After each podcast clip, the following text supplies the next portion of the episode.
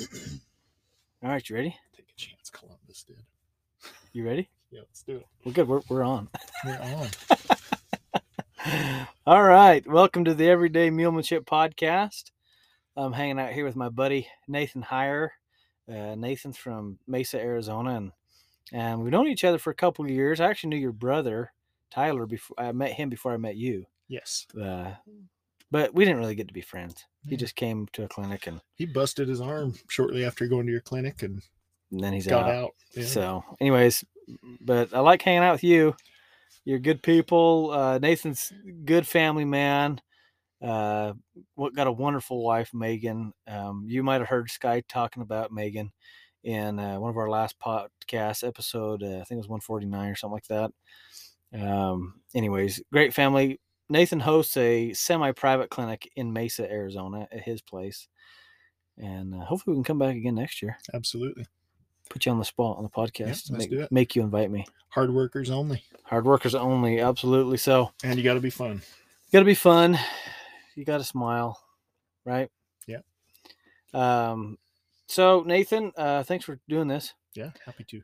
He's we just finished up a, another semi-private clinic here in Sedona, and we've been riding for four days, working for four days. We're covered in dust and dirt, but we we've had a lot of fun. But uh, I know you you're missing your family, want to get home, but I, I wanted to have you on. So thanks for doing this. Yeah. Thank you. Um, Nathan, if you'll start by introducing yourself, um, just uh, maybe you and your family, and talk about your transition in your careers, which I think is very crazy. It's a huge transition in, in career choices, uh, but I'm grateful for it. Uh, so just go ahead and give us, give us a little bit of, in, of an introduction here. Sure. So originally, my family was from northern Utah, uh, Logan area, and we moved from there when I was six, and we left, you know, a family farm behind, left having horses right there. My dad was into driving, and uh, he's a good horseman, and you know, I used to enjoy watching him shoe his. He had a little team of Palomino ponies he'd shoe and drive around with a carriage, and all the kids would ride. I loved that, and always wanted to be a cowboy or a farmer.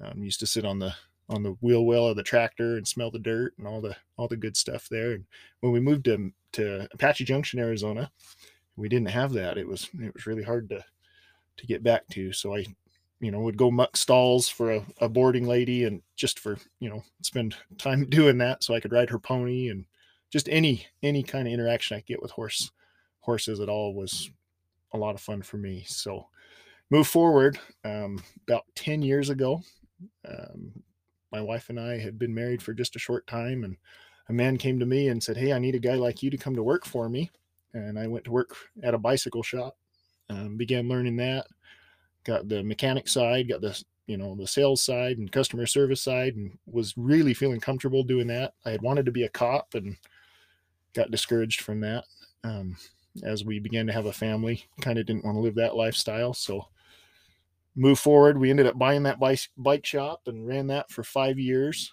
um, was able to have really good growth and some good success there and learned a lot of lot of things along the way.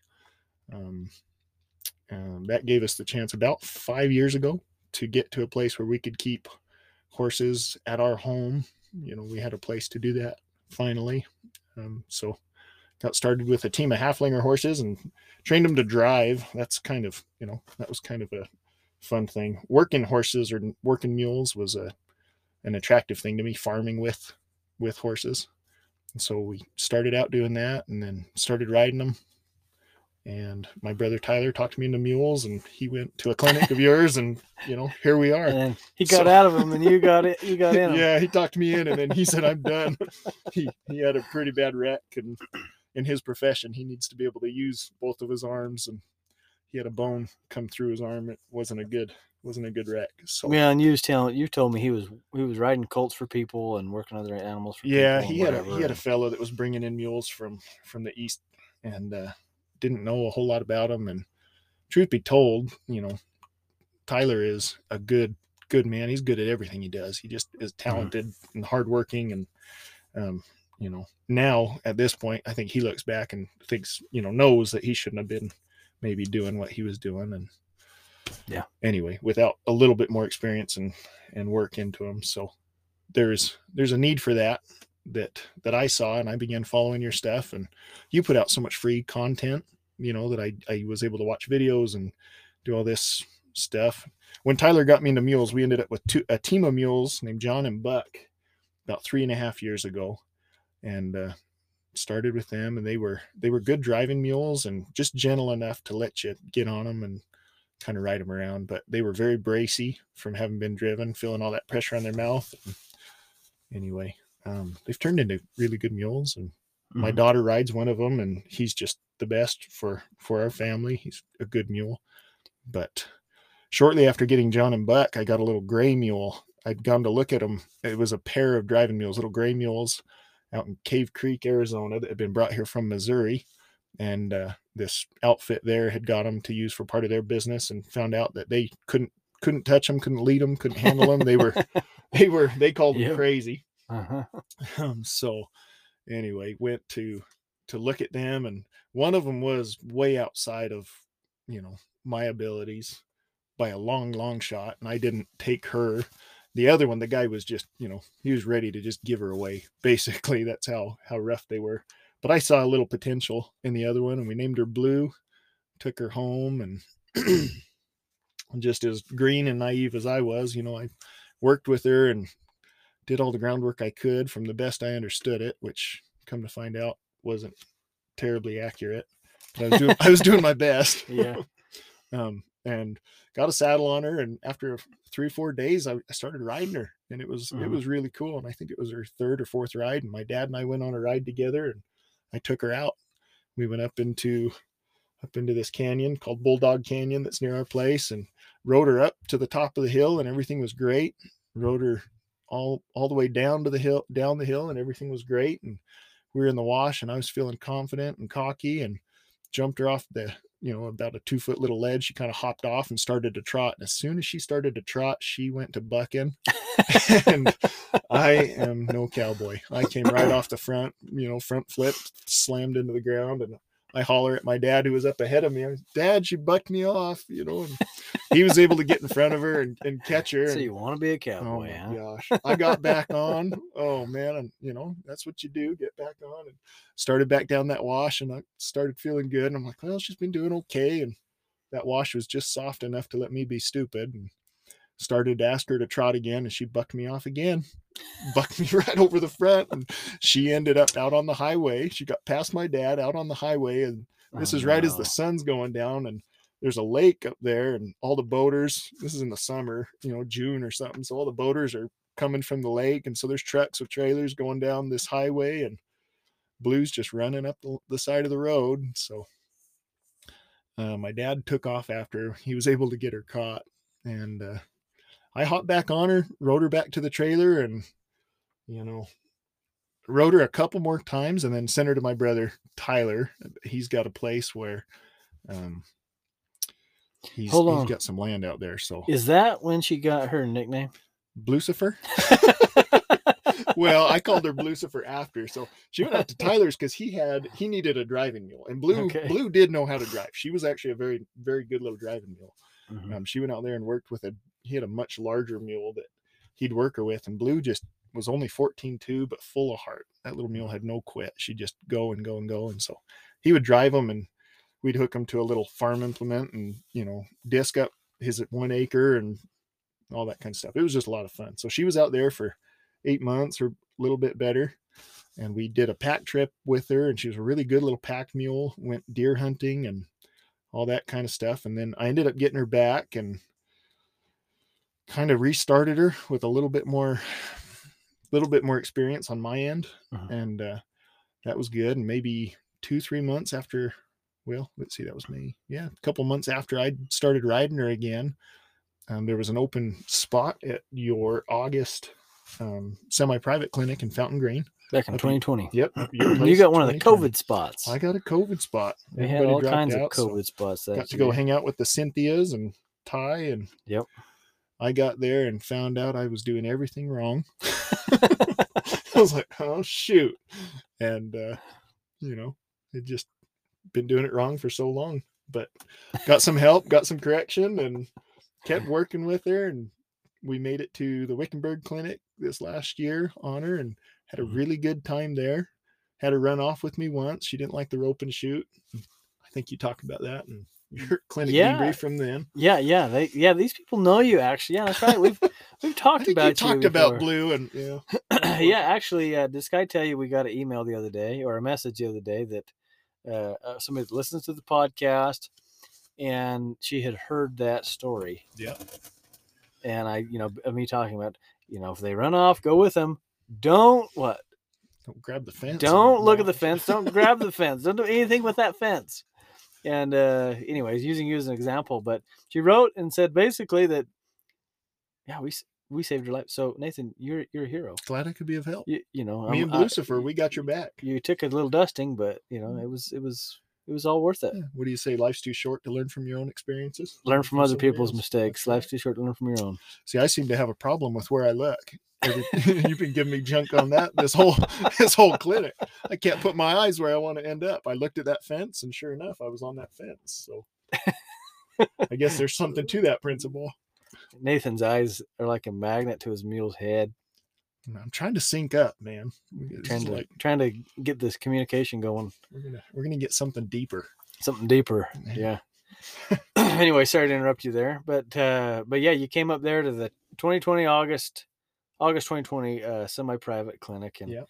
and you know those those are, are a good time, and a lot of listeners have heard the debriefs on things, but that's what we've been doing this week, and and they're basically a collective, uh, kind of like a a holistic type clinic. Holistic meaning covering the whole range of of thing from everything from groundwork to the riding work, and uh, and you did that. And Then you came to Wickenburg uh, at the Boyd Ranch Mule Days Yep. clinic. Did foundation and Yeah. yeomanship one. And Go- the foundation course, for those of you that haven't taken it, that is the most, you know, I, I think I got the most out of that by, you know, I mean, I've gotten a lot out of all of these clinics, but, you know, from a foundation standpoint, I mean, it's it's necessary. I think even if you've been riding and putting time on, you need to know how to do that on the ground Yeah. comfortably. It makes a big difference. So that was a big changing point for my horsemanship, mulemanship experiences was mm-hmm. better understanding how to how to drive from the ground, how to move from the ground.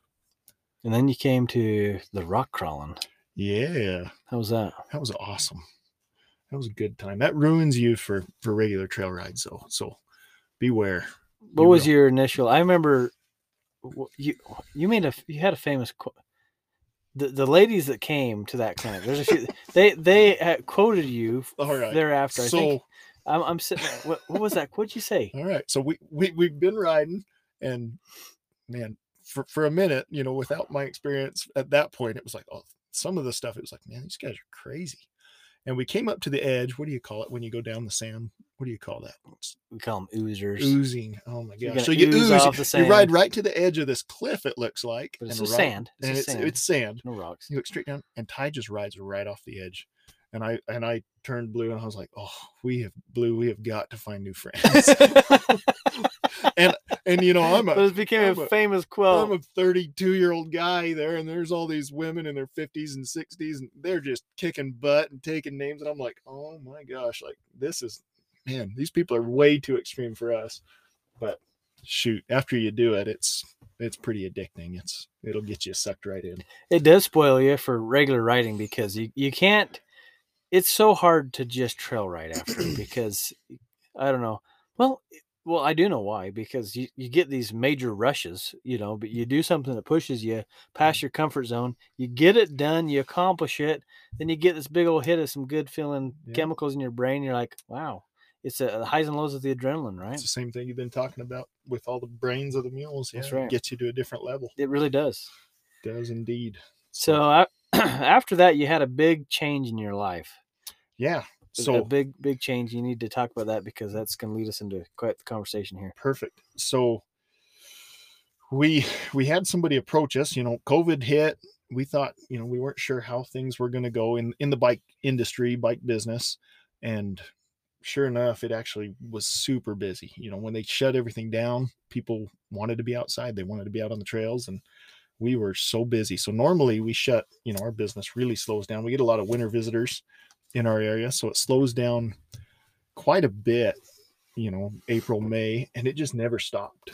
I mean, we were just just busy with the service side of our business, which is you know the the best side from a business standpoint you know you can sell bikes but if you can do a lot of service you're you're going to actually make money Mhm. um so it just never stopped but unfortunately our supply chain did with a lot of things so um there was a time you know i'd grown grown this shop to where we had you know a minimum of maybe 70 or 80 bikes on the floor at a time to you know for a good eight month period i had maybe three or four at a time i mean it was really a struggle to get product um, Jeez.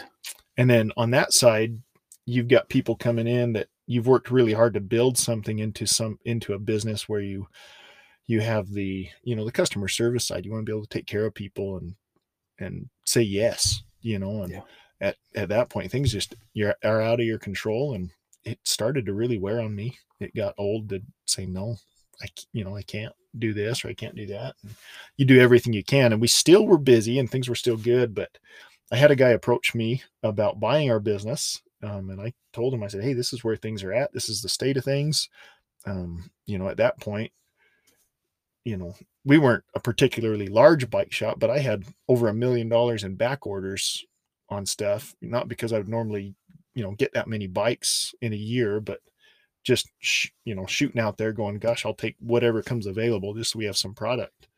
Um, so that fellow ended up buying buying our business from us which has been been a really good thing you know i think i was emotionally kind of spent out of that you know i i'd grown it to to as big as i think that one space could have been without branching off and opening more and i just didn't have the desire for that i kind of let that go cycling wasn't wasn't the same once it became a Hmm. all encompassing you know thing that owns your life basically so owning a business is wonderful but sometimes aspects of it own you and it's hard to hard to step away And And you're a business. can you're a wear on you. businessman. You're an entrepreneurial type guy too. So you kind of have the mindset of something else coming along, do something else, build something else, right? Yeah. So You made a, a, a totally uh, 90 degree turn, 180. What did I say? 180. yeah, different different change yeah Yeah. So he. So go ahead and tell me what you've done. well i have a you know i was you know five years ago getting horses and and that kind of stuff and then getting mules three and a half years ago we have a need for farriers and uh you know i would i would hire a farrier and they'd either not show up on time or not show up at all and or reschedule Or not call you back. yeah three four times and you'd hear from them six months later going hey I, you know do you have anything i can do? And it really got old. So i've got a really cool neighbor a guy named rick who is a retired farrier. And after you know getting put off three four times by a guy you know i i went over to rick and said hey i could you help me? You know i want to learn to do this. I'd i'd put the time in and he put me he put me to it. He started started me you know I said start reading start studying the foot start studying the anatomy come you know become familiar with it. And i did and he would kind of stand over my shoulder and point and teach and you know as much as he could and he's he's still a very fit you know he's well into his 70s he's probably the toughest guy i know i mean he's just cool guy. Um good horseman too. That's something that's very key is he's not just a good blacksmith or a good farrier he's he's a really good horseman. Um can really read a horse really well. And uh so spent time with him. And as we started to get to the point where the sale in our shop was going to go through i found a, a guy that was a working farrier still that was the best i could find. And I asked him if i could go start riding along with him and started doing that.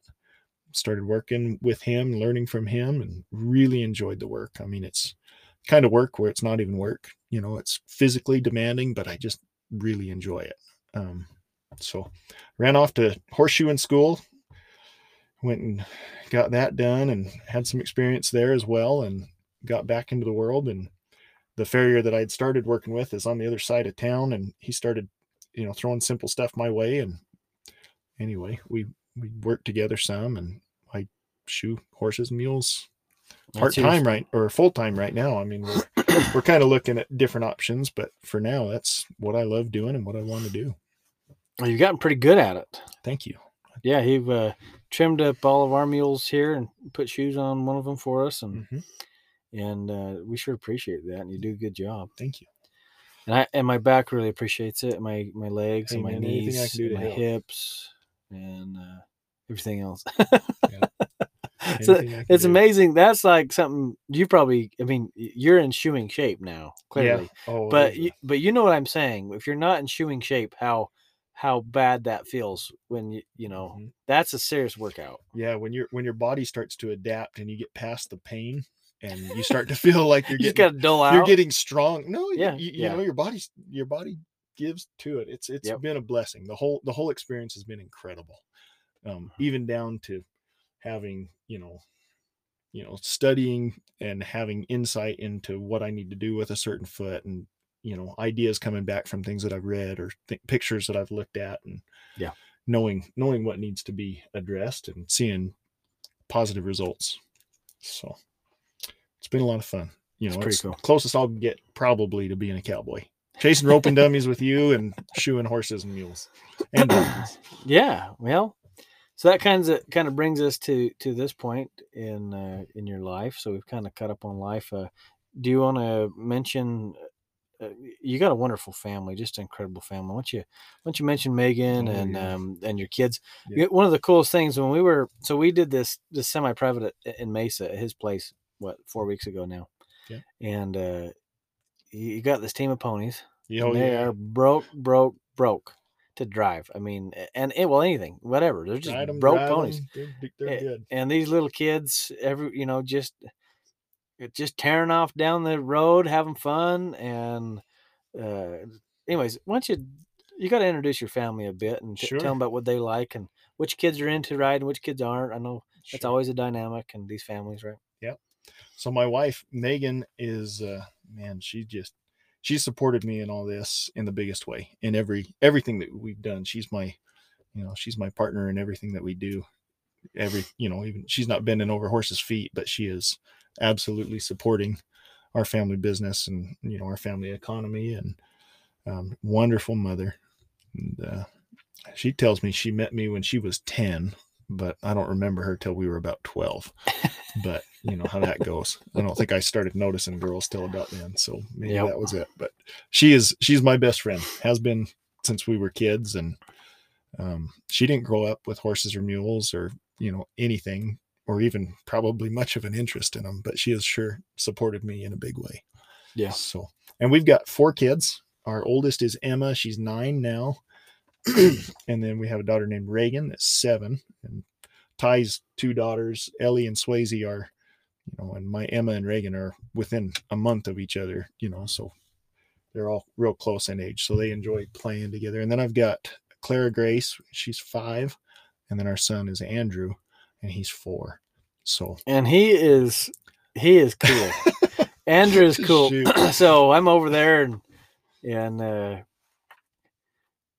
Ty, you gonna teach my dad how to be a cowboy? I'm like, well, I'll try. good luck. Huh? It's a heavy order. it's a tough case, but we'll try. but uh you know, and he and he wants to be a cowboy too. Oh yeah. He wants to He be a gave you three options, remember? Remember what he Yeah, told yeah, you? what were they? They're cat, wants co- to be a police officer, police officer, firefighter, firefighter, or or cowboy. a cowboy.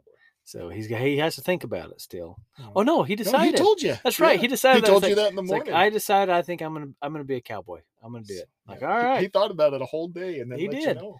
He he he analyzed it, Sitting and down at considered dinner it. and he threw it out. He probably took pen to paper, figured out oh, you know wages and everything. But Mhm. He's trying to find the best way to starve to death, I guess. Yep. I oh, he found it.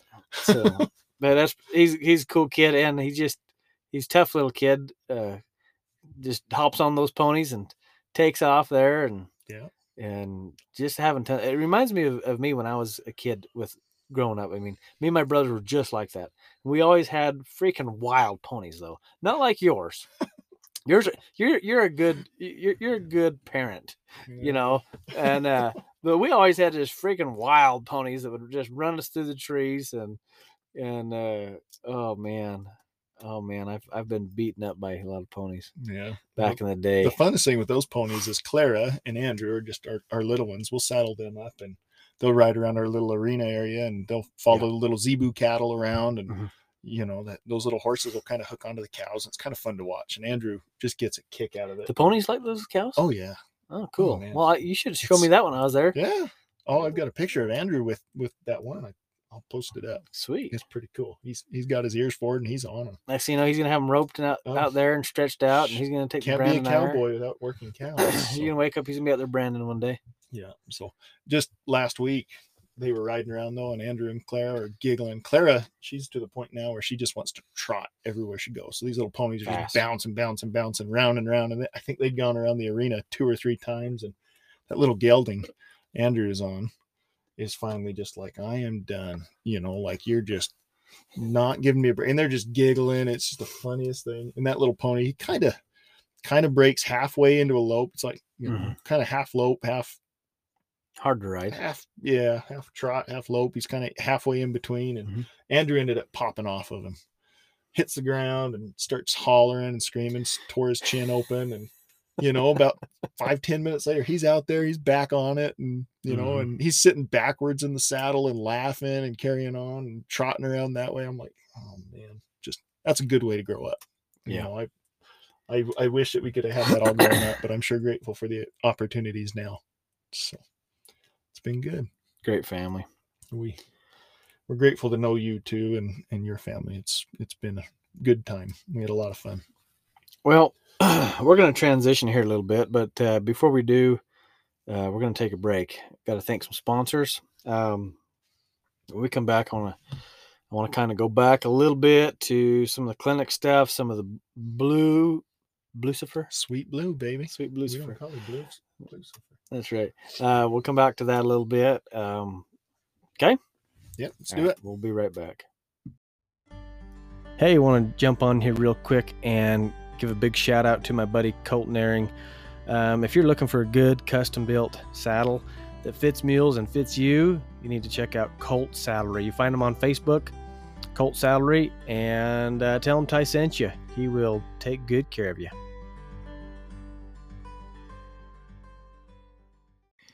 Okay, friends, we're back with the Everyday Mulemanship Podcast. I'm Ty Evans, and uh, this is Nathan Heyer. If you're tuning in late, or if you're, uh, yeah, if you didn't start from the beginning, which I don't know why you wouldn't. I probably didn't really need to say that. hey let's just rock on Okay.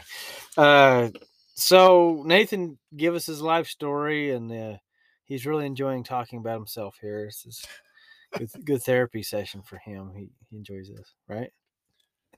Yeah I am, i'm the most biggest introvert you'd almost ever see so I'm joking because as, as he's talking about himself, he's kind of squirming and he keeps rubbing his shirt, even though I told him not to. sweating like crazy here in the freightliner studio Yeah, It's we're rough. we're in the Freightliner studio, and it is a little warm. But, anyways, uh, Nathan, let's let's move on here. Um, I want to well move on, but also go back. sure So we talked about all these different clinics you've been to. The first one, you got into a semi-private clinic, and back in 2020, my semi-private clinics basically consisted of four days where you just come, and each person basically works on whatever they want. It's just a semi-private, meaning it's each of you are working individually, but you know, in a in a group setting. So, you know, yeah, you just kind of share the share the costs of of doing a clinic, right? Yep. That's pretty much what it is. Yep. I've changed that now to now in we're in 2022 and I've now got different levels. So when you sign up for a class, excuse me, when you sign up for a semi-private clinic now, you're signing up for a level. Your house just a few weeks ago it was a level 1, which was introduction to introduction to intermediate level snaffle bit work. Yeah. This one we just finished up here in Sedona uh, it was a level 2, so which was intermediate to advanced snaffle bit work and it's kind of pushing the to the highest pushing as far as we can uh, to get that higher level um, and we do teach everything in the snaffle bit that we're ever going to do so the, some of the stuff we did is you know that's it's as hard as it gets there's a lot of stuff we didn't get to though. Yeah. so you've done these then you've also done the rock crawling you've also done mulemanship one you've also done the foundation class. We were just talking and the only thing you haven't done is a mulemanship two and a cow working that's pretty much what I offer, right? Yep. So, doing all these clinics, give me your take on on these different things, you know, or, or maybe give our audience a little take eh, from your because Nathan has a unique perspective because he's a participant, but also he's one of my clinic hosts. And when you take on the when you put on the clinic host hat, it changes the the dynamic, and you kind of get a little deeper view into you know kind of being around me right Yep. Yep. So, you know, I'll say again for those that haven't been in it yet, you know, even if you've been riding for a long time and you think you don't need the foundation stuff, go to a foundation class, sign up for a class. It is, it is, uh, you know, the most, most useful, I think, you know, I mean, you need to have that foundation is before you move on. The, the uh, first clinic I went to in Fountain Green, it was, you know, just what do you need help with? And at that point, I was so green um, I was there with with my little gray mule blue, and I didn't even know what to ask. I mean, I was, I was really just I don't know. You know, I think we got through, you know, a little bit of groundwork and started the idea of rolling the hindquarters and starting to get a little glimpse of that, a little better understanding. I mean, it was just it was a lot to take in. I mean, Yeah. there's there's you know getting yourself in the right position and getting your timing right is all maybe a little bit more little bit more than it seems i guess you know it's simple but it's you know there's there's some depth to it. Um but then as we move forward i i enjoy the mulemanship one course but for me and my my the way that i learn i really enjoy these semi-private clinics. I like the structure of them. I like the small size. I i enjoy the camaraderie that you get you know everyone that i've been to has just been you know you get the best people well they're they're just the different these uh, uh, some of these listeners will have no idea what we're talking about as far as classes go sure So let me explain something. I offer my normal mulemanship classes. It's like a, my regular three day or four day clinics where you show up, you sign up for a class, uh, like a foundation class, which is all groundwork. And that's what you're saying they need to start with. And I agree. Uh, we have a mulemanship one, which is stuff that everybody should know. What it doesn't matter your discipline. Mulemanship two is more advanced, pretty challenging. Cow working is, of course, specialized. Um, but we, we have regular classes, and I teach uh, a process. Right, I go in order. We we have this this uh, process we call the checklist, and we teach the process, but also principles that go with it. Principles don't change. Sometimes the process does. Um, but anyways, that's that's the normal stuff, and it's very structured. So you basically you're taking a class, step one, two, three, whatever, right? Um, and these semi-private clinics, uh, like I said, they do have a level. So we're trying to we're trying to all work uh, on a similar level. That way, I get a group together where you're all very close. That way, I don't have somebody over here doing groundwork and they can't even, you know, begin. And meanwhile, I have somebody over here working on lead changes. That's too challenging for, for me. I'm not. I don't have the talents to to to spread myself that thin. You know what I mean? Yep. Uh, I like to keep everybody the same thing and uh, or at least pretty close. So the other thing that these semi-private clinics do, though, that my regular classes is, I mean, we hang out all day, breakfast together, usually, right? Uh, ride in the morning, lunch together, ride in the afternoon, dinner together. After dinner, sit around the fire, hang out. Next day, do it all the same. You even came hiking with me. yeah So I get up here, get up early. I like to see the sun come up, hit these red rocks. So uh, I was about to go hiking. They said, "What are you doing?" I'm like, "I'm gonna go hiking. Want to come?" Yeah. All right. So we went hiking before class. So we really got to hang out a lot. Yeah. And uh, but we've also got to hang out with everybody. And and the cool thing is is you know in the mornings we we talk about uh, you know well I ask you two questions. Share what what are they? Share your. Do you remember? Highlight highlight and what you learned. and what you learn. Yeah. And I told you why I make people do that this morning. Do you remember? yeah. Get your mind right. It's mind right? Get your thing. I like to start with a highlight because tell me what was so great about yesterday because there's a we're so blessed to have another day. You know, uh, what what was so great about yesterday? What what can you find and and it gets people thinking about the good in their working sessions with their mules. Mhm. If I ask them what was tough, what was hard, oh, they give me all kinds of crap, right? You know, I mean, you could tell me all this stuff that's hard, hard, hard, but if I say, tell me your highlight, it really gets your mind in a different set. So, Yeah. Anyway, so you're saying you you enjoy this semi private. Why do you like the semi private clinic so much? You- Yeah, it's partially probably you know I just learn better in a smaller Small setting group- myself. Small you know, groups a a small big group. advantage. and then we do get you know like like you were saying that that time that we sit in the morning you know it's just being on a mule the whole time is is wonderful. But you know, in Mesa a couple weeks ago, we kind of got rained out one day, and we got to go through gear and go through a lot of the process and talk about it and ask a lot of questions. That was really valuable. But the time that we get to spend talking, asking questions, um, learning from each other's experiences, and you know, and sharing our wins is always is always good. And it's a little bit easier to do in that smaller size. But um, probably better tell about my transition from blue, maybe, and what Yeah. brought me to these last couple of clinic. You know, what what we've done in these last couple clinics. Yeah. good to share. So you know, we had uh, we we introduced Blue uh, earlier, aka Lucifer, right? Mhm. And I remember when you told me that nickname. Do you remember what I told you? yeah, you said don't don't call her that. Don't call her call her that. Sweet Blue. Yeah, let's call her Sweet said. Blue. But Let's it's all in the get your mind perspective, right?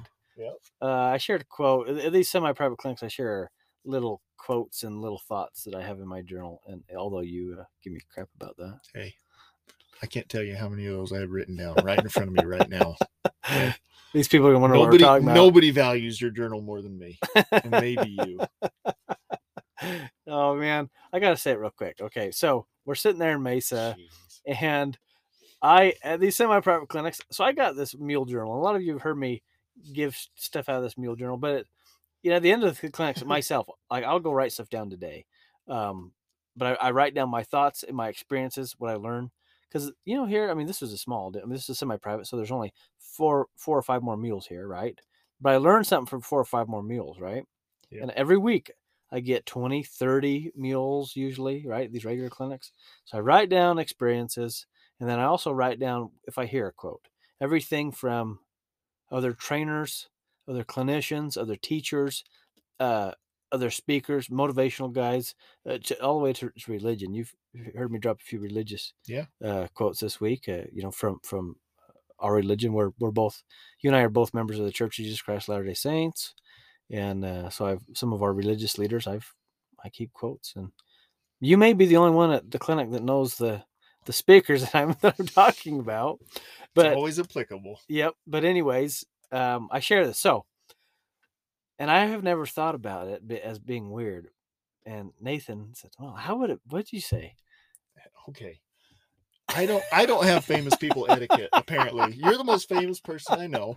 And so you you Oh, open your oh, yeah, journal and you go, hey, do you want some knowledge? Do you want some knowledge from my oh, journal? oh, okay. And so I It went, sound like that. man, how cool would that be? And people and everybody's like, oh yeah, yeah, please. How cool would that be to be in a place in life where you could open your personal journal uh-uh. and ask somebody, would you like some insight for life for Yeah. my journal? But and them to be begging for it. it finally hit me cool. though. But if it, it it it it hit me as like, oh my gosh, do I am I like prideful? Do I have like a hey. ego here? Like, am I? Is that weird? I Anyways, I I was upset, but I, I didn't mean to to touch your tender side. I'm sorry. I didn't mean it that way. Anyway, so that's the little inside joke here now, and I won't let Nathan live it down probably for ever. But um, anyways, uh, I don't know where we were going with that. Oh, blue. Oh, yeah, that's right. Because I'm like, okay, blue. it's all in your, you, know, how you view the mule is the what they become. Yeah. So if you're always calling her Lucifer, Yeah. she is not going to become Sweet Blue ever, and she still might not become Yeah. Sweet Blue. But Well, you know what? If every time I got on her, I, I got on her with the mindset of she's going to buck me off or she's Yeah. going to this or that, and which after, you know, she bucked me off those two times in the wash and it really, you know, bucking wasn't a, a real answer for her. She, it really wasn't once, once we got some of those things going right. Um, and I'd got to that clinic and got some help and we knew how to engage her feet a little bit different and keep her mind a little bit busy. It really wasn't an issue. You know, Yeah. it wasn't her, her go-to she just had, you know, she had some kind of, you know, she wasn't very friendly. She didn't have a sweet disposition like she wanted to be pet or touched or Mhm. anything, but she was really a cool little mule, lots of heart, you know, like I say. And she ended up being, you know, we took her to the rock hopping clinic and rode the heck out of her, had a great time.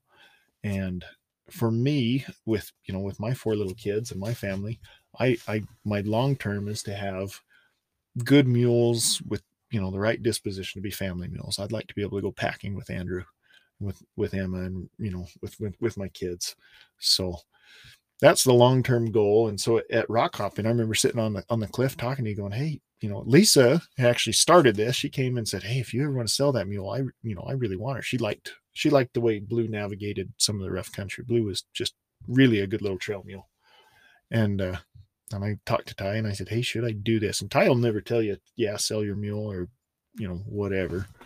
Um, but base, but basically gave me pretty good advice. And at the first clinic that I had gone to, when we first met, you know, he he kind of, you know, not real real bluntly, but said, "Hey, you know, you might consider starting a cult. You know, you might you might get more out of your time if you did something like that.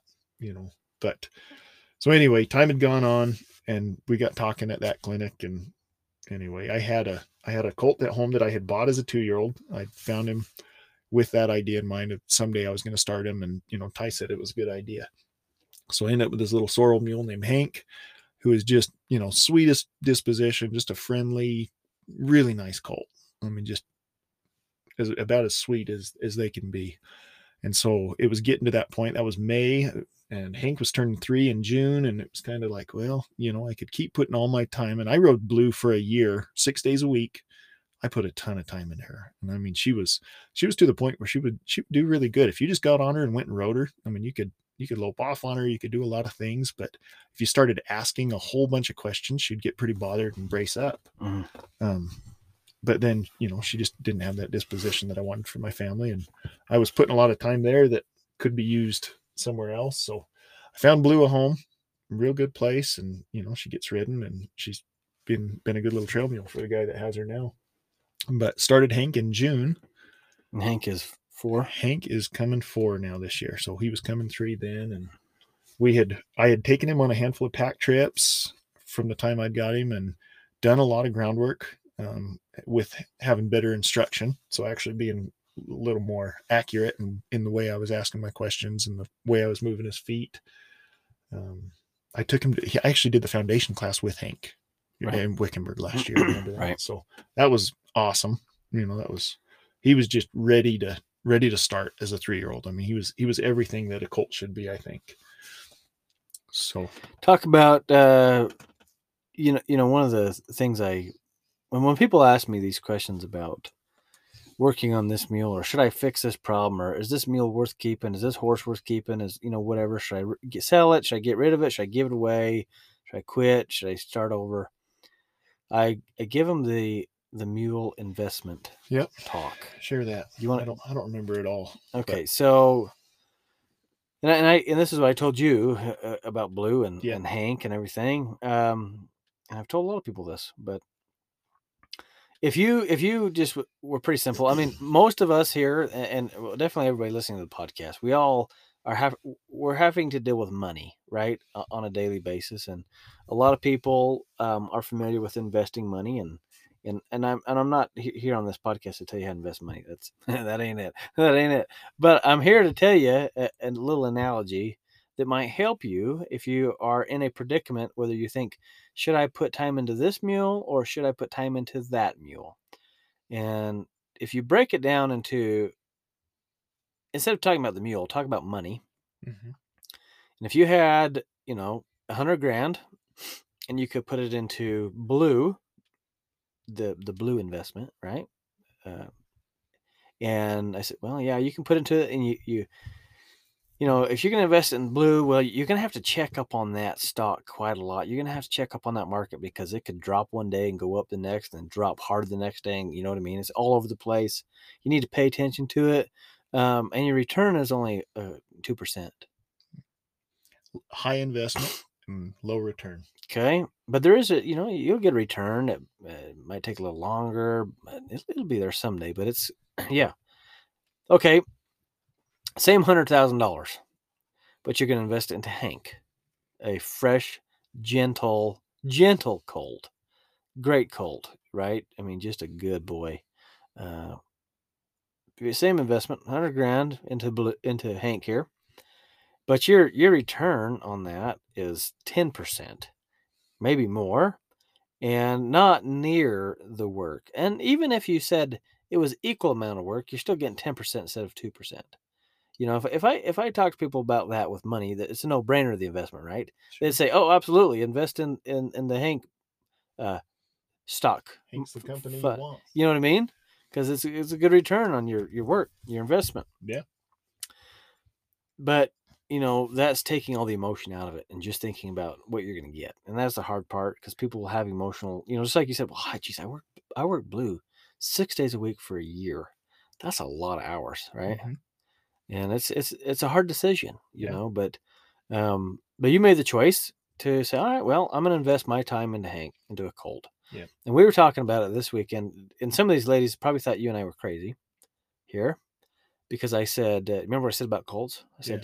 Really, if people only knew how easy Colt starting really was, it, people, everybody would do it. Absolutely. uh, uh, instead because so many people buy uh and now you listeners out there i'm not telling everybody to go buy a colt okay? Don't take it that way because there's a lot more to it than just that.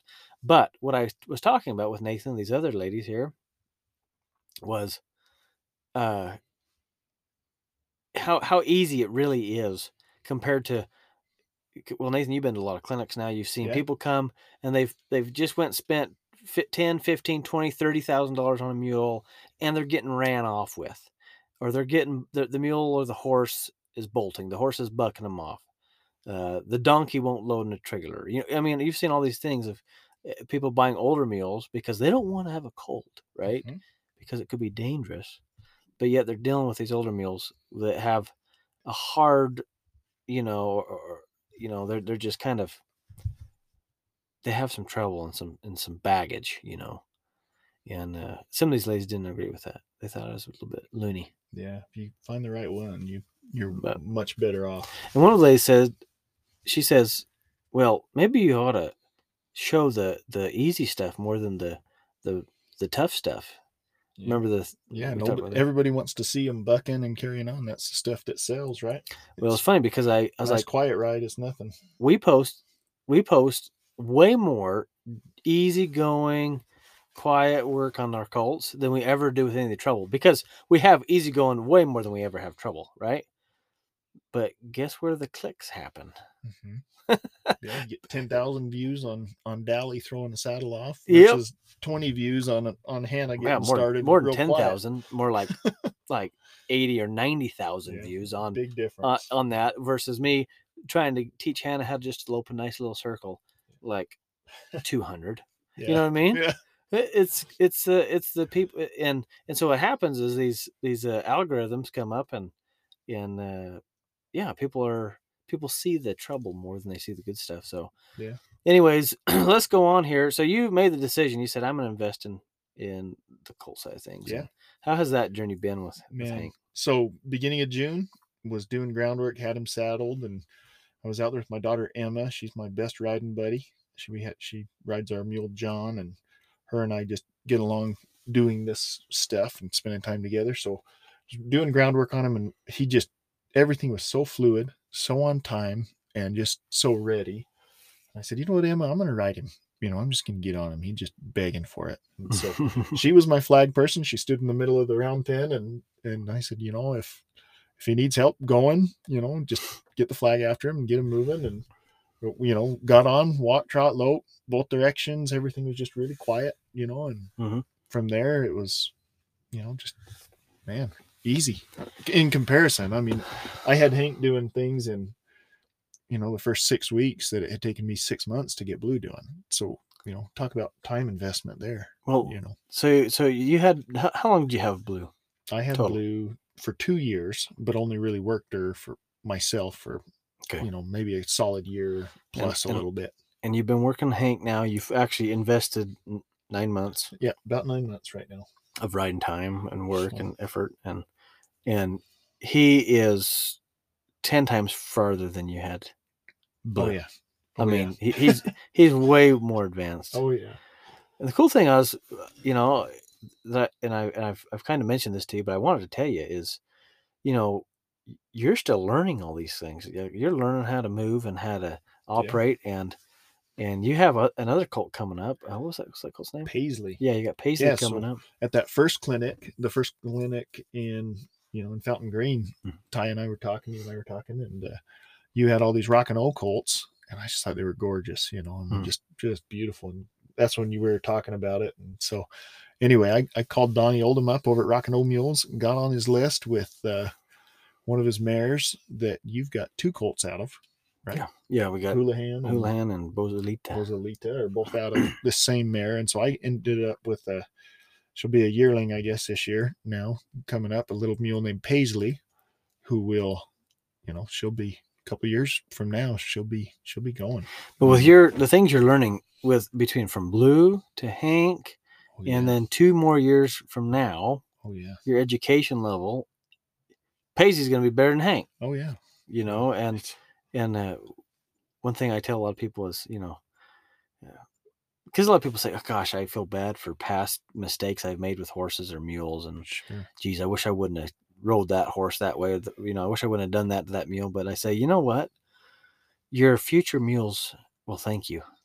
So Paisley is going to be very grateful for all the mistakes you're making with Hank. Yeah, So all these places you're not looking and not using your eyes, you're going to get that Hey. down with Hank, and you're going to be able to look where you're going with Paisley.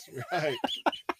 yeah, it's it's it's amazing the differences that have been made. Yep. You know, I, I just just telling my wife a few days ago. I was looking at pictures of of blue and some of the things I did on her, and man, I would really love the chance to to work with her now. With I mean, just in in less than a year's time, you know, from from where I was at a year ago with her, oh yeah, and you know, just with me, my abilities, what I was able to do. yeah. You mean if you started blue now? if I could start blue today, like yeah, oh, yeah. It, it- I oh mean- yeah. I, I think that all the time. that would be so cool. I got hundreds of mules Yeah. that from back in my teenage years Oh, yeah. and even early 20s that I wish I could have another chance at because I'm like, oh, I can fix it. That, that's nothing now. Yeah. That's nothing. You know, I thought that was such a problem and it's nothing, you know. Um, but that's the way life is, isn't it?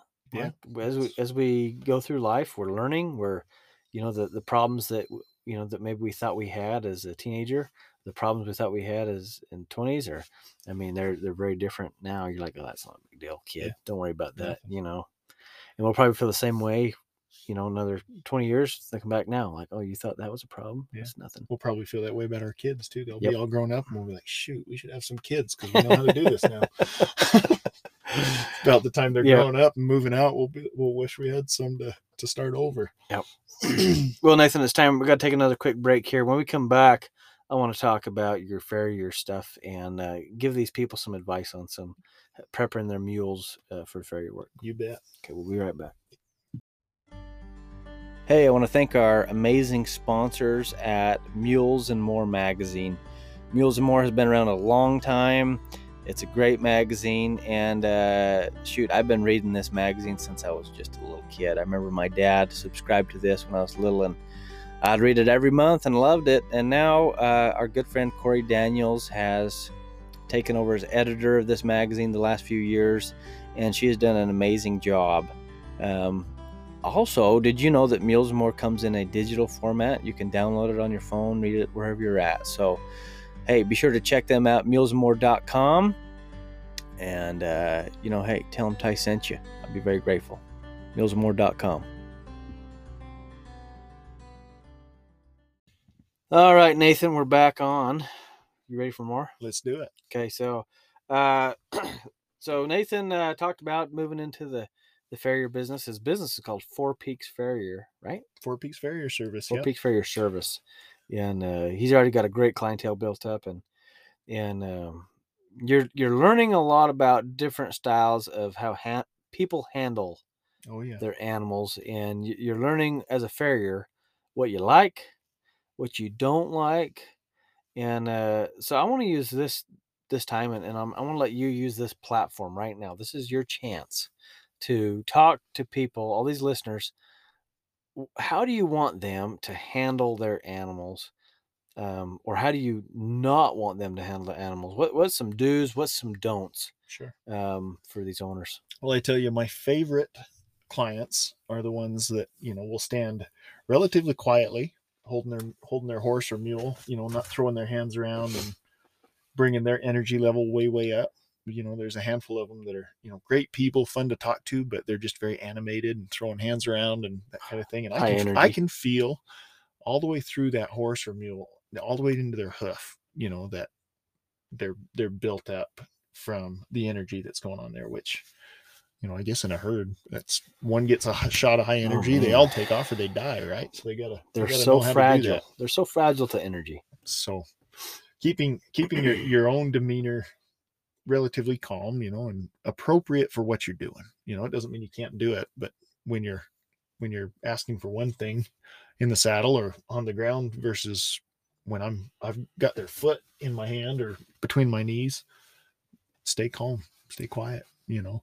The other thing is those that will allow their horse or mule to move um, you know, a little bit. I mean, give them a little bit of a little bit of freedom, I guess is the best way to do it. So not hanging constantly on the rope. You know, there's so many that are, you know, they're constantly just pulling down on the head of Oh, their yeah. animal. You've heard me give people lots of crud for Oh, that in my foundation classes. I think Stop I- hanging on their Yeah, heads. I think it comes, you know, part of it is is growing into horsemanship with with you as a mentor and this style of horsemanship. You know, there's there's something about it that just is like, well, that's not, you know, that's not right. Um um the the most success, you know, is if if your horse or mule looks away, you know, if they're trying to get out of town, just bump their nose back to you. You know, you don't sit and hang on them and, you know, um, carry on that way. You can just block them softly and keep them with us. That usually works quite well. Um, what are some things that that these people can do to to prepare their mules or their horses for the farrier? What are some things they can be practicing when you're not there? What, Sure. what can they do? well, it- well, it goes back to you know the the very simple foundation things. Break them to lead. You mm-hmm. know, if if you can if you can move a foot from from your rein from your lead rope on the ground, it makes life so much easier. You know, if you need to be able to back back that horse or mule into position to pick up a foot, if you need to, you know, get their haunches over into into position on on whatever surface we're working on. If you can't do that and you're just having to sit there and rip and pull and push the animal to get anything done, it's really a pain. You know, I mean, it's just not not ideal. So break them to lead. You know, and, get, and get 'em with where that, they lead quiet. with that is balance. Yes. you know the the, the work we do this groundwork is not just to uh, not just getting them light on the lead rope but it's also teaching them how to shift weight from one foot to the other Mhm. and i know you as a farrier that's something that you can tell whether this animal is balanced or not or Absolutely. or or partially maybe they got a little bit uh, or, or not and if they can just shift their weight and when you ask for it because they can all shift their weight without us Yeah. right but talk on that a little So I've got I've got a sweet client there that she has a coming four year old Arabian colt that came from a, a halter barn that he was kind of a reject. So she's taking him and and she's she's working with him. She's doing everything she knows how to do, you know. And he's really a pretty pretty nice little horse. He's friendly, all that kind of stuff. And I'll be working on him, and he he just he's not balanced. You know, it comes down to he doesn't have the strength. He's not very developed. Um, and so last you know six eight weeks ago, doing his last trim, um, afterward, I said, Hey, you know, why don't you do a couple of these exercises? I kind of showed her how to clear his front end over and roll his hindquarters. I said, you know, make sure he's reaching, get that nice reach with it with his back foot. And you know, he'll get some balance. I mean, it's he's practicing to balance, and you're going to build a little bit of strength. He's going to be able to stand because he, he would just, you know, he wasn't pulling. It's not, you know, you could tell it's not a behavior issue necessarily. He just he's uncomfortable. He's not balanced at all. And so she got to doing that. And then this last time we just did her Monday. So it would have been right before, you know, Monday before we headed up here to Sedona. And that colt was totally different. And she said, you know, I've been doing this every day. And she's a lady that works hard with him, you know, and does everything that she can. I told her about your video library, which is a wonderful tool. You're my best salesman for the video Hey, man, library, even though you don't watch it. Hey, if I had time, I'm too busy working meals, man. You're too busy I'm, I'm too busy to me. shoeing, raising four kids, loving my wife, and you know, I've got priorities. I love the video library as a resource, but Yeah. shoot, when I get when I get to it, man, I I'd, I'd sure love to just have a day to sit down and watch videos. But Maybe someday. yeah, got to keep going. You know, got to got to keep working. So this this lady had great success. So I mean, just something as simple as that. Just take take something simple. Subscribe to the video library. Learn how to roll their hindquarters. You know, be able to move their their front feet over. Something simple like that makes a world of difference. One thing I tell a lot of folks to to prep, or if they're shoeing or tr- trimming for the first time, is is you don't have to do it all. You don't have to do that whole hoof at one time. hmm Like it's okay, you, you know, and you, you know, and, and we know uh, not all farriers are like you because you know your investment. Like, okay, if I do a little bit of good mulemanship right now as a farrier, if I'm gonna have this mule, think because you you think of, I know you think of your mules and your horses as clients. Yeah. Not not so much the human. I know those are the ones that write you the check I do it for the horses. but the but yeah. th- but you know if you put a little mulemanship into this animal right now when you come back in six weeks and then 12 weeks and 18 you know whatever you and the little time you can put into it now is going to pay off and so you know I, i've told you this before and i've told others this ask your farrier to hey can you just just take a couple of you know just clip that foot a little bit and, and then maybe set it down go the other side Mhm. and, and do that foot over there a little bit because making them balance on one side, especially these young these babies, like Yeah. if you're doing a, a do that, I do that with colts all the Just, time. you know, just work our way work our, our way around as you know as little as needed, but in trying to keep them in a comfortable mindset. And I was watching you trim. Uh, so so we trimmed. I'm gonna have it on video library for oh you. boy, how to you. hold. You didn't know you were on there. Oh You were looking all goofy and dumb and everything. bet I'm just I kidding. Scratched my tail or something. Yeah, scratch your butt. But no, I'm just kidding. Uh, but but how to how you want somebody to kind of hold and, and pay attention to an animal. But um, where I was going with this is we we, we trimmed this uh, coming two year old mule, and I really liked how you you'd you'd work on a foot and then you'd set it down, and then you just let him soak. You didn't just go right grab the, the next foot and, and grab the next foot and, and hustle and uh, smack him in the belly if, if he was moving. No, you you'd you worked on one foot, you sat down there, and you just pet him on the neck a little bit, and you visited with Lisa, you know, the owner, um, and you took your time, and you know that's going to pay off. That's going to pay off so big, because the mule, you know, and, and I've been teaching all kinds of brain crap all week, haven't I? Oh man, it's so valuable. all kinds of brain stuff, you know, but they need a chance to self regulate and come off of that. So maybe they're getting slightly into the freeze state when you're when you're trimming them like they're holding still for you Mhm. and that's great but they're almost in the free state where they're they're nervous but they don't it's like they're trapped they don't know what to do and we don't want them to stay in this because what happens is if if they stay in that too long pretty next thing you know they're blown up and jerking away from you so when you went through that process and then you paused you set that foot down and we kind of waited for his head to kind of come down a little bit and I, and you know the signs i've Mhm. i've taught you the signs and you've learned these things you kind of know what to look for waiting for that next foot Yeah. Yep, I'm learning it more and more. You know, it's that it comes down to as I made the decision what I wanted to to do, you know, what kind of work to do, and farrier work was an option. It was how do I get the most exposure to horsemanship or mulemanship? What what's going to give me the most opportunity to work on that for myself? And you know, this has been it. And if I if we don't learn that, I mean, as mule owners, if if that's probably that's probably more valuable than almost anything else. If you can learn to recognize the emotional state, you know, when when your mule's up, recognize when it's come back down and you're ready to resume whatever you're doing with it. That's probably going to be one of the more valuable skills that you have as a horseman or as a mule mu- muleman or woman that, it's that you could probably have. I would oh, imagine. oh yeah it- ju- just the ability to read the situation and read the emotions read that those expressions do they teach you that in farrier school no, no. There's there's plenty of farriers that are not horsemen. You when, when you when you start your farrier school you'll have Oh, to teach yeah, that man. teach that uh, I'll- have a video library. It'll be amazing. you go i'm Well, serious People that don't watch it.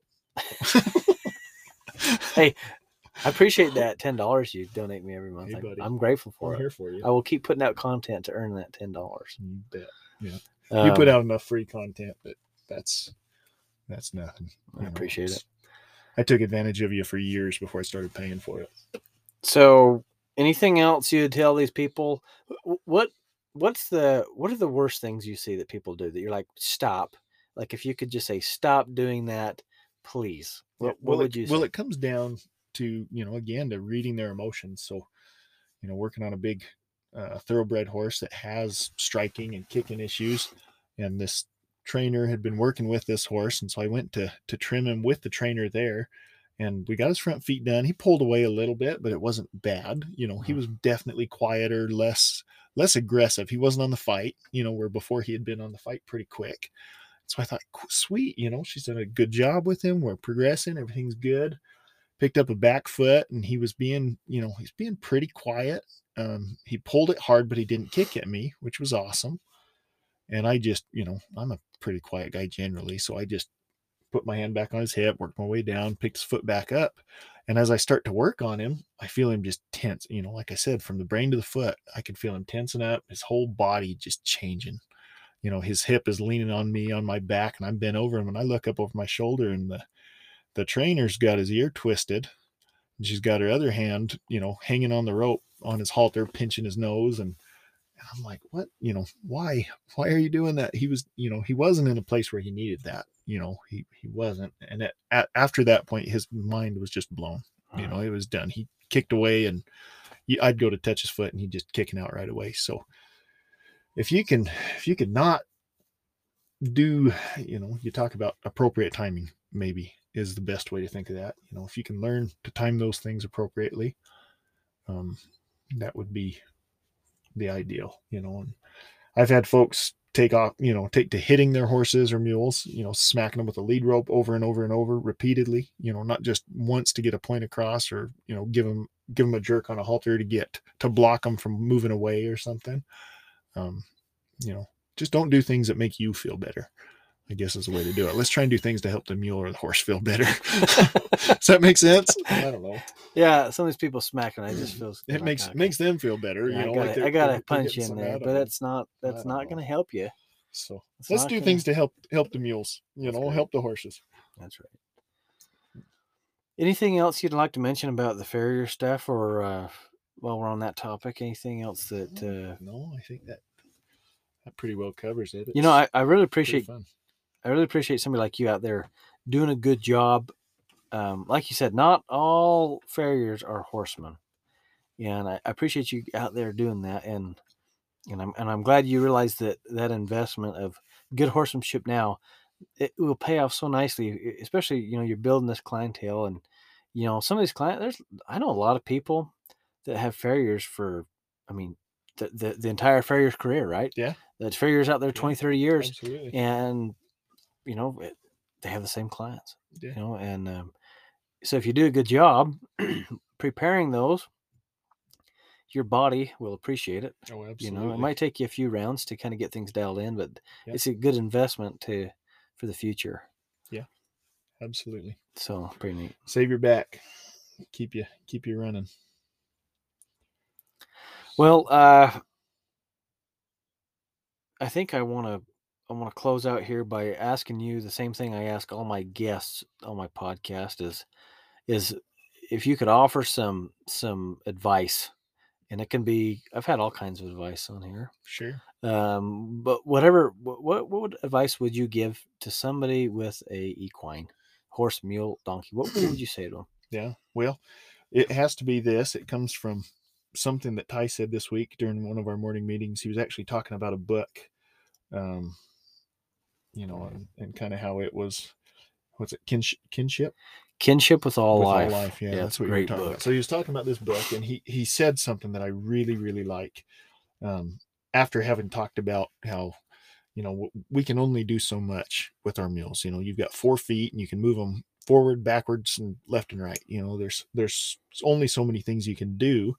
And after the last two clinics with with my little mule Hank, having put a lot of those things together and finally feeling that connection, which is exhilarating, by the way, you know, work for it. It's it's well worth it to to put that time and effort in and and to put the time into the clinics and a place where you have a good mentor to help teach you. Um, but the thing you said, I really really liked. Said you said talking about the book, you said it's pretty deep in a simple fashion. Mhm. And I think if we could approach horsemanship, mulemanship, a lot of aspects of our life, you know, with with that in mind, that you know, there's there's depth here. There's things that we can invest in and and time to to put into getting the results we want, Mhm. but we can still enjoy the simple part of it. You know that you don't have to overthink it. Don't have to create something that isn't there. How much more fun and enjoyable the experience is for us and the mule. Heck yeah. or the horse or donkey. Well, I appreciate you sharing that. and I guess uh, I got one more question. I thought I was Sure. done, but I got one more for you. So every every morning I've asked you to share your highlight. So now you did all four days of the clinic. What was your highlight? What was your very favorite moment? I saw you. I saw some smiles. Oh man. Quite a few moments. You know, you're pretty happy with your mule. Yeah. but what if, uh, what was your highlight of the of the four days? You know what? My highlight, no doubt, is not just for me, but for everybody in the clinic. You know, day one, we did a lot of, of work with uh, rope and dummy Yep. here. we're able to do a lot of that. Uh, Lisa's got an awesome arena and a, you know good equipment that we're able to work with. Was watching and feeling others and and my own little mule uh, hook onto that oh and how free they get. You know, when when there's a why to to do these things, you know, you've got a reason to clear your front end over, to roll your hinds around, or to, you know, to to work your transitions. How cool that is. You know, we got to do a lot of lead change, simple lead changes, that kind of stuff. Stuff that at the beginning of this week, I really had a pretty pretty slight knowledge of. You know, I, I could recognize a lead, but had never really ridden it and Yep. recognized how to how to feel that. So But you did by the end of the man, week. all of the ladies here at the clinic this week, watching their mules get to where they were hooked on to that rope and dummy and watching them free up and just, you know, just flat out run. Oh yeah. man, it is the coolest feeling. I love that. That is unbelievable. And, you know, my little mule getting him to that point as well, you know, a little colt that just loosens up and moves a lot freer and how much easier it is to to move all those po- points of his body. It's been a lot of fun. Oh yeah. That's, well, that's one- the highlight, I think. Man, well, just- and you do a good job here cheering others on, and that's one of the coolest things about these clinics oh, is oh yeah, is the camaraderie. oh yeah. Every We've got I, each I other's make back. sure. Oh yeah, Yeah, and I make sure I I try to have that at every one of them where because I love success. I love people being successful. I love to see businesses be successful. Yeah. I love to see people be successful in in life, in in business, in religion, in uh, hobbies. You know, I like success, and I cheer it. I, I applaud success. And so at the clinics, I try to do the same thing. Get people to say good job to somebody else, and I mm-hmm. appreciate you doing that for everybody because Yeah. Mm-hmm. Nathan was one of the first to say good job, nice, and that's a good trait to have, man. Yeah, So you know, as a part of our mulemanship, if we have a culture of support and a culture of positivity, man, Yep. we just we're going to be that much better. Yep. Every one of us. well, it's been fun, man. Thank you. Thanks for coming on. Yeah, you bet. Appreciate that. Thank you. Let you get on home now to your wonderful wife and your kids. You you haven't seen your kids for four days, so Yeah, it's been too long. oh, we'll get Andrew's. Andrew's missing you. So Yeah. all right, thank you so much, and uh, to all you listeners out there, thanks for tuning in today. I appreciate your support. Um, if you'd be so kind as to leave us a five star review if you listen on Apple Podcasts, uh, and tell us what you think of the show. If you don't listen on Apple, that's okay. Send me an email, ty at tsmules.com. I'd love to hear from you and uh, love to know how you like the show and how you, uh, what you thought of Nathan. You can go ahead and be honest. Oh man. Don't all right. God bless you all, and we will see you down the road.